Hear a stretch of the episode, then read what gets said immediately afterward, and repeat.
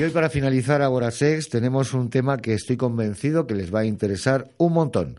Vamos a hablar de los deseos, de los deseos de carnalidad y de una dualidad en ese deseo de carnalidad que ahora nos va a explicar nuestra próxima protagonista, que es la sexóloga Rosa Montaña. Rosa, buenas noches.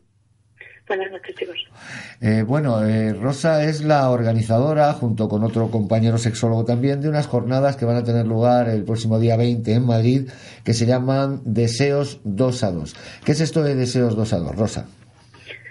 Bueno, las jornadas van a ser en Valladolid y cuando hablamos de Deseos 2 a 2, eh, va a ser un poco una plataforma, un taller en el que vemos tanto a hombres como a mujeres para empezar a relacionarse como una pareja del siglo XXI no de la idea en que en muchas ocasiones no nos otorgamos ningún tipo de permiso y no solo dentro de las relaciones eróticas, sino también para comunicarnos de, sobre nuestras parejas. Entonces, pues nos cuesta a veces definir el marco en el tipo de relación que queremos porque no vaya a ser que le pueda molestar, le haga daño a nuestra pareja.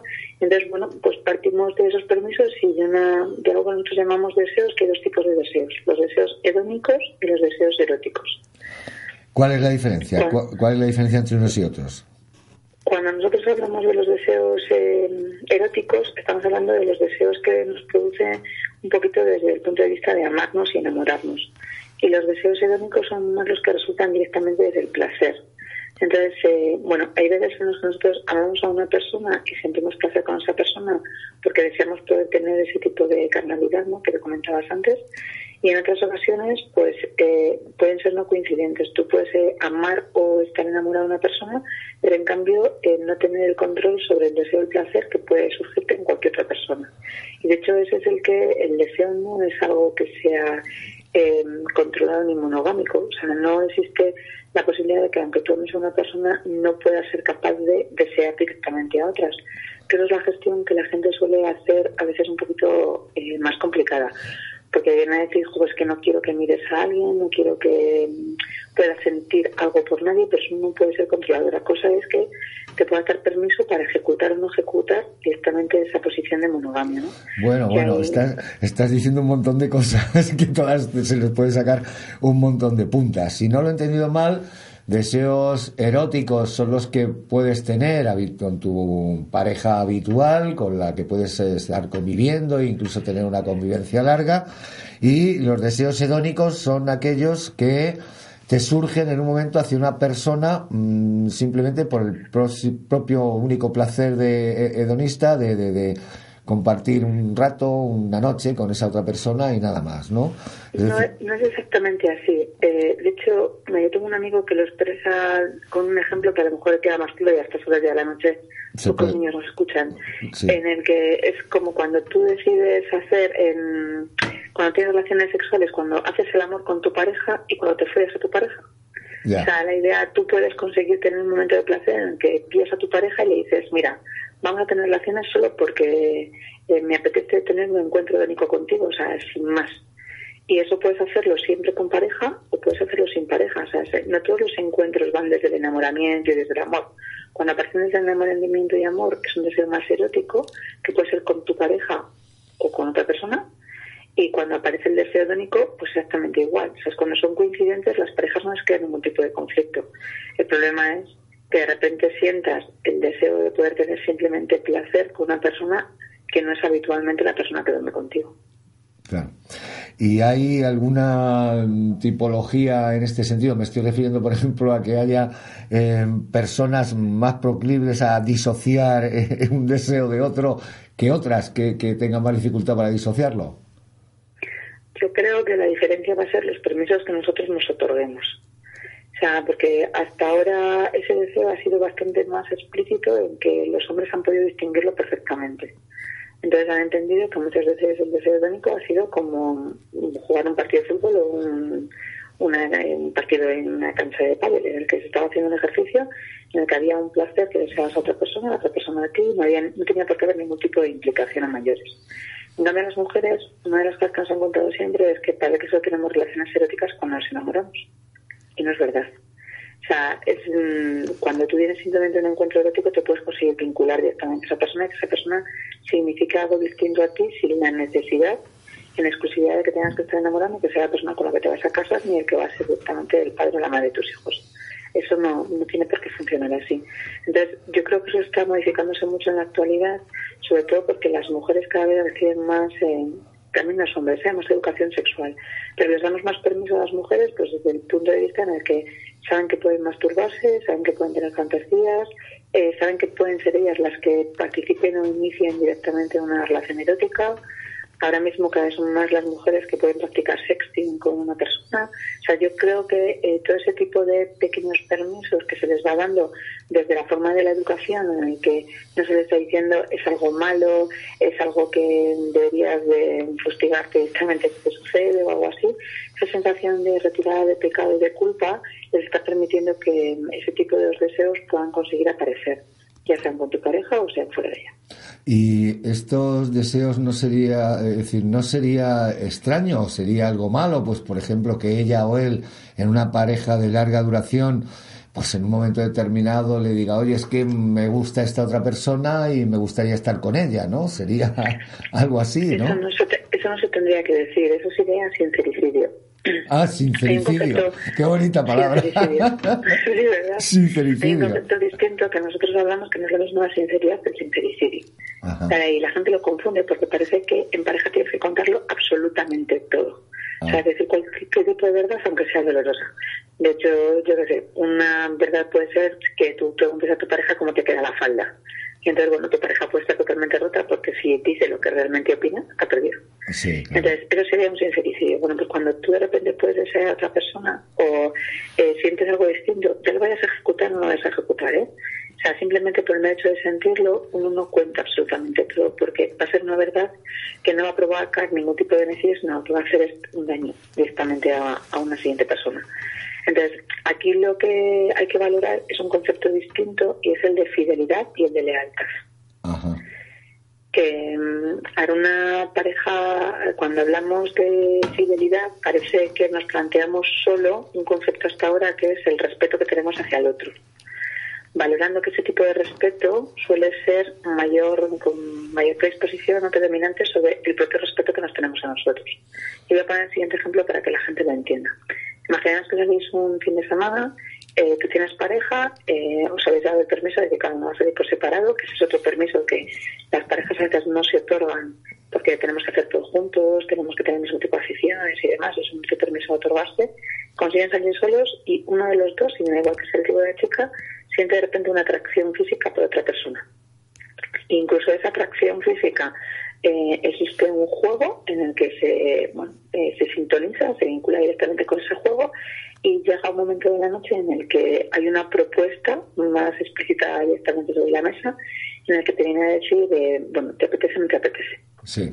Entonces aquí en este, en este momento la dualidad existe en la persona de decir, bueno, ¿qué hago? O sea, por respeto a mi pareja no debería hacerlo, tengo una pareja estable, entonces no voy a hacer absolutamente nada pero ahí, que puede ser lícito, ¿eh? o sea, es alguien que decida así, tendrá que plantearse de esa manera.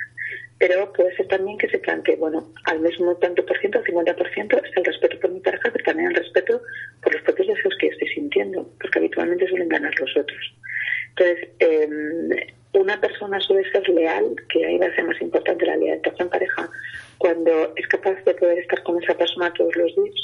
De hecho, nosotros tenemos una frase como que a veces es importante saber que puedes estar eh, vas a estar el resto de tus días con una persona, pero no sabes el resto de tus noches, porque te vas a dar ese eh, permiso en algún momento. Y habrá gente que me esté oyendo y está diciendo, bueno, bueno, lo que estás diciendo es que hay que ser infieles y conseguir tener... Hombre, como mínimo, y, no es, pero bueno, yo no diría eso, pero como mínimo no es una postura un poco egoísta respecto del otro. La egoísta es que a veces en, la, de darte, porque quiero decir, hay, algún tipo de egoísmo. Hay mucha gente que dirá, pero hay mucha gente que dirá, bueno, me voy a estar dando permisos constantemente cada vez que tenga. No todo el mundo está preparado para darse permisos. Eso Nosotros debemos marcar una regla sobre la infidelidad, que es una, si no estás preparado y puedes sentirte culpable o vas a tener algún tipo de desamorcimiento, no lo hagas. Dos, si lo haces, no lo cuentes. Ajá. Tres, si te preguntan, lo niegas. Y cuatro, si te piden con las manos en la masa, pues haga lo que puedas. Viene un poco a decir eso, sobre todo porque es que a veces cometemos el error de que habrá parejas que en algún momento sintieron ese deseo y se atrevieron sabiendo que no podían gestionarlo bien en sus cabezas, entonces o han ido a un confesionario o han ido a su pareja y decir, bueno, es que yo no quería que sucediera, pero te voy a contar, porque bueno, eso ha pasado una vez, pero yo realmente era que te quieres a ti, o sea, bueno, tienes en ese tipo de gestión, ¿no? Eso no levanta ninguna pareja. De hecho, gente que nos esté escuchando, que lo que le ha producido en algún momento es recibir eso, sentirán una desconfianza total porque lo único que les provoca es una inseguridad sobre sí mismos, porque sienten en esa sensación de eh, de descontrol porque han decidido eh, elegir a otra persona que no a mí. Y es que el deseo no es elegido. O sea, es la, la situación de eh, poder desear a alguien no es controlable y luego esto no es cosa de segundo plato. Digo, o sea, que te puede gustar mucho el lechazo en mi tierra, ¿no? Que existe mucho el lechazo eh, de Castilla, pero también te puede gustar mucho la lubina. Y eso no implica que un plato sea mejor que otro, sino que en esos momentos y en esas gestiones han sido totalmente distintos. Entonces, a ver, todo esto lleva a un proceso y no todo el mundo que nos esté escuchando está preparado para decir, venga, me voy a dar el permiso de de semana. No, de hecho, la mayoría de las parejas que suelen darse al final estos permisos, aunque a lo mejor no lo cuenten explícitamente, porque pensad que antes las relaciones de pareja, las relaciones matrimoniales, como se concedían, no se llegaban en la Edad Media a más de los 30, 33 años. Entonces tú te casabas con 22, 23, llegar con una pareja hasta los 30 años era fácil. Sí, no era muy dificultoso. Es que antes éramos con una pareja a veces los 20 y poco años y cuando tenemos 80 años seguimos con la misma pareja. Ese concepto de obligación de monogamia es complicado. Sí, bueno, pero en todo caso lo que tú estás diciendo se corrobora con datos concretos. Es decir, mm, Ashley Madison, la página de infidelidad internacional, en España tiene un millón y medio de, asociados o afiliados o, registrados. Y vamos, asumo que muchísima gente, de hecho, yo llevo haciendo años terapia de pareja, no sé cuántas parejas habré visto, pero a lo mejor al mes son 30, 40 distintas, no sé.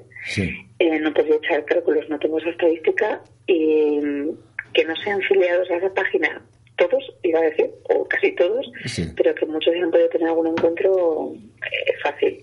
Sin necesidad de que eso signifique, a veces puede ser simplemente el reciclaje, el sentirse deseado únicamente por una noche y permitir que la relación de pareja siga siendo muchísimo más fructífera. O sea, que, es que a veces lo vemos como si tú te han los cuernos, es que las cosas van mal. Y no siempre. De hecho, a veces justamente significa que las cosas van bastante bien. No, claro, pero lo que estás diciendo para las mentes comunes es un poquito novedoso, digámoslo así, ¿no? es decir, que, que el, darte una licencia para, para ir una noche con una persona que no es tu pareja, claro, decir, y yo lo creo, ¿eh? Decir que puede incluso hasta contribuir a mejorar tu relación con tu pareja, claro, dicho así, parece, parece como un poco muy, muy original, ¿no? Pero mucha gente no y cuando nosotros damos permiso, por ejemplo, para que tanto el chico o la chica puedan masturbarse o que la chica sea capaz de masturbarse delante de él o que ella pueda tener fantasías eróticas o que se pueda dar permiso, habrá mucha gente que está pensando todavía que si estoy alucinado, muy flipado, me fue un porro. Ninguna de las cosas, ¿sí? Eso no ha sucedido pero sí es verdad que cuando vas leyendo más y vas formándote en estos campos, pues si uno se para de reflexionar, incluso a la gente que le haya resultado la idea muy estridente, el pensarlo y el pararse, se han dado cuenta de que a lo mejor puede ser una opción. Es que no tenemos el mismo marco teórico de las relaciones que pareja que existían hace 50 años. Intentamos vivir pareja hace 50 años pero no hablamos en telecomunicación por telegrama, ni pedimos que nos pongan una conexión telefónica de todos los días podemos hacer esa llamada de gestión. Es que todo eso ha cambiado mucho. Nuestras relaciones de pareja queremos vivirlas como ya vivían nuestros abuelos. Bueno, ya y eso ya ha cambiado. Totalmente. Hay en Internet páginas de encuentros más fortuitos, más dilatados, de todo tipo etcétera, etcétera. Y evidentemente la sociedad está cambiando. Y desde mi punto de vista, Rosa, a mí me parece que esto no es nada más que reconocer algo que está dentro de, todo ser humano, ¿no? Una cosa es el deseo momentáneo que te despierta una persona en una situación concreta, en un momento determinado, y otra cosa es la relación más, más de amor, más de ternura, más de como queramos llamarlo, que tienes con aquella persona con la que has decidido compartir al menos unos cuantos años de tu vida, ¿no? Exacto. Muy bien. Les compartirán pero solo hasta que el amor te, hasta que el amor dure. Exactamente. O sea, porque muchas parejas nos están escuchando y su amor ha terminado hace mucho tiempo, pero por el aspecto social de tenemos hijos, hipoteca, que pensan nuestros familiares y demás, siguen tirando. Exacto. Y provoca un sentimiento de infelicidad importante y el sentir que uno ha perdido la vida. De hecho, mm, más de una pareja que nos esté escuchando, alguna de las dos partes sentirá que sí, lo que comparten son las facturas y hipoteca que decíamos, pero cada uno están sentados directamente en un sofá y creen que se conocían y se amaban hace 20 años. Sí. Pero ya en el momento actual. bueno, Rosa, muchas gracias. Me quedo con esa palabra, me ha encantado esta de sincericidio, sincericidio, que está fenomenal. Y nada, recuerda a nuestros oyentes que el próximo día 20 tienen estas jornadas deseos 2 a 2, eh, que son donde exactamente, Rosa? Son en Valladolid, en, el Hotel Palacio Santana y para si alguien puede estar interesado, eh, con que se metan en la página de esner.es lo van a encontrar. Es www.hedner.es. Muy bien, Rosa. Pues muchas gracias por estas opiniones y tan curiosas y, que seguro que van a hacer pensar a aquellos que nos puedan estar escuchando. Rosa Montaña, pues gracias, gracias, por colaborar con nosotros y seguimos en contacto. ¿Eh? Gracias. Buenas noches. Hasta luego.